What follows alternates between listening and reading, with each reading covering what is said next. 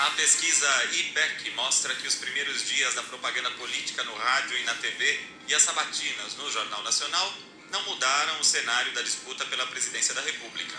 O ex-presidente Lula e o candidato à reeleição Jair Bolsonaro mantêm os mesmos números do levantamento feito no dia 15 de agosto. O petista tem 44%, contra 32% das intenções de voto Bolsonaro. Ciro Gomes, do PDT, aparecia com 6%, agora tem 7%. Simone Tebet, do MDB, tinha 2%, agora tem 3%, empatada no limite da margem de erro com Ciro Gomes. Na simulação de segundo turno, o candidato do PT tem 50% das intenções de voto, ante 37% do atual presidente. Na pesquisa anterior, Lula tinha 51% e Bolsonaro 35%. O levantamento mostra que nas capitais Lula caiu 6 pontos percentuais em duas semanas, de 44% para 38%, enquanto Bolsonaro cresceu 5%, de 31% para 36%. Nas periferias ou cidades que compõem a região metropolitana, exceto as capitais, Lula subiu de 44% para 48%. Bolsonaro caiu de 28% para 25% em relação à última pesquisa IPEC. Em cidades do interior do Brasil, Lula aumentou de 11 para 13 pontos percentuais a distância para Bolsonaro. Agora o petista tem 45 e Bolsonaro 32. A nova pesquisa do IPEC também indica que o ex-presidente Lula perdeu espaço nas intenções de voto entre os mais pobres e entre os mais ricos, mas avançou e ultrapassou Bolsonaro em parte da classe média. No eleitorado com renda familiar de até um salário mínimo, petista caiu de 60% em 15 de agosto para 54%. Bolsonaro variou de 19% para 22% no período. Entre aqueles com renda familiar de mais de 5 salários mínimos, Bolsonaro foi de 46% para 47%, Lula caiu de 36% para 28%, e nesse grupo Ciro Gomes cresceu de 7% para 10%, enquanto Simone Tebet passou de 1% para 4%. No quadro entre os que têm renda familiar de 2 a 5 salários mínimos, Lula saltou de 32% para 39%, ao passo que Bolsonaro caiu de 41% para 37%. O IPEC entrevistou 2 mil eleitores em 128 cidades de sexta-feira até o último domingo. A margem de erro é de 2 pontos percentuais, para mais ou para menos. Para o cientista político Cristiano Noronha, a pesquisa deve influenciar a estratégia dos líderes de participar de debates e sabatinas. As próximas pesquisas devem mostrar um afunilamento, uma, uma, ainda uma aproximação ainda mais forte entre Lula e Bolsonaro. Por isso mesmo, esses eh, dois candidatos devem reavaliar suas, suas estratégias, se participam ou não eh, dos próximos debates, de próximas entrevistas, porque, em geral, esses dois can- candidatos acabam se tornando alvos preferenciais dos outros candidatos. E, e especialmente considerando que eh, são os dois candidatos ali que viram, viram algo, viram manchetes e tudo mais. Por isso que eu digo que eles vão a- reavaliar suas estratégias e escolher de forma muito cirúrgica aonde eh, devem, onde devem comparecer. Isso potencialmente pode acabar desgastando os dois. 6 horas, 8 minutos. O ex-presidente Lula vai se reunir hoje em São Paulo com governadores aliados para discutir medidas sobre a segurança pública. Ontem o petista se encontrou com deputados do Parlamento Europeu em um hotel na zona sul da capital paulista. A delegação é formada por representantes de partidos de perfil social-democrata. O candidato do PT disse que, se for eleito, vai ampliar as relações do Brasil com a União Europeia em diversas áreas, principalmente na preservação da Amazônia, sem abrir mão da soberania nacional. A gente não quer transformar a Amazônia num santuário da humanidade.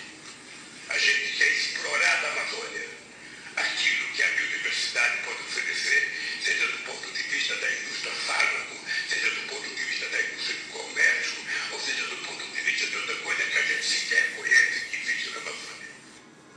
O presidente Jair Bolsonaro e os candidatos Ciro Gomes e Soraya Tronic participam hoje do encontro na União Nacional de Entidades do Comércio e Serviços em Brasília. Ontem, Bolsonaro passou o dia em Brasília e não fez pronunciamentos nem deu entrevista. Ciro Gomes apresentou propostas de infraestrutura e indústria de base a uma plateia de empresários executivos em São Paulo. O candidato do PDT disse que, se for eleito, vai retomar a industrialização nas áreas da saúde, agronegócio, defesa, petróleo, gás e energias renováveis. Eu quero virar esse jogo e reindustrializar o Brasil forçadamente.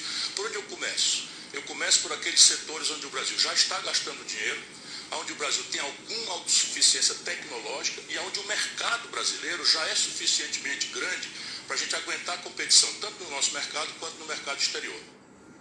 A candidata do MDB, Simone Tebet, faz campanha hoje nas cidades de Taubaté e São José dos Campos, no interior de São Paulo. Ontem, Tebet visitou o Centro da Criança e do Adolescente da União Brasileiro-Israelita do Bem-Estar Social, em São Paulo. A candidata também participou de um encontro organizado pela Agenda 227, um movimento apoiado por mais de 300 organizações da sociedade civil, também focadas na garantia dos direitos infanto-juvenis. No encontro, Simone Tebet disse que, além de crianças e adolescentes, as gestantes contarão com um programa nacional de proteção. Toda mulher grávida, a partir de 1 de janeiro do ano que vem, ela entra para uma rede de proteção não só do município e do estado, mas com participação da União. A União vai ajudar estados e municípios mais carentes. Olha, essa mulher entra para a rede de proteção, até o Vale Transporte. Se o município não conseguir dar, a gente sabe que consegue, mas se não conseguir, nós vamos dar. 6 e 10.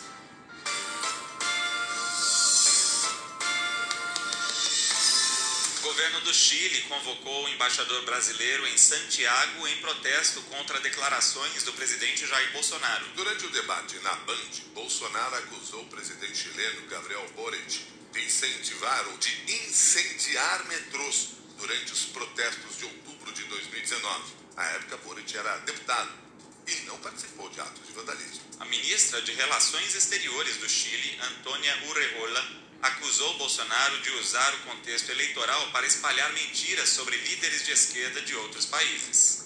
Como gobierno nos parece que esas declaraciones son gravísimas, obviamente son absolutamente falsas y lamentamos que en un contexto electoral se aprovechen las relaciones bilaterales y se polaricen las relaciones bilaterales a través de la desinformación y las noticias falsas.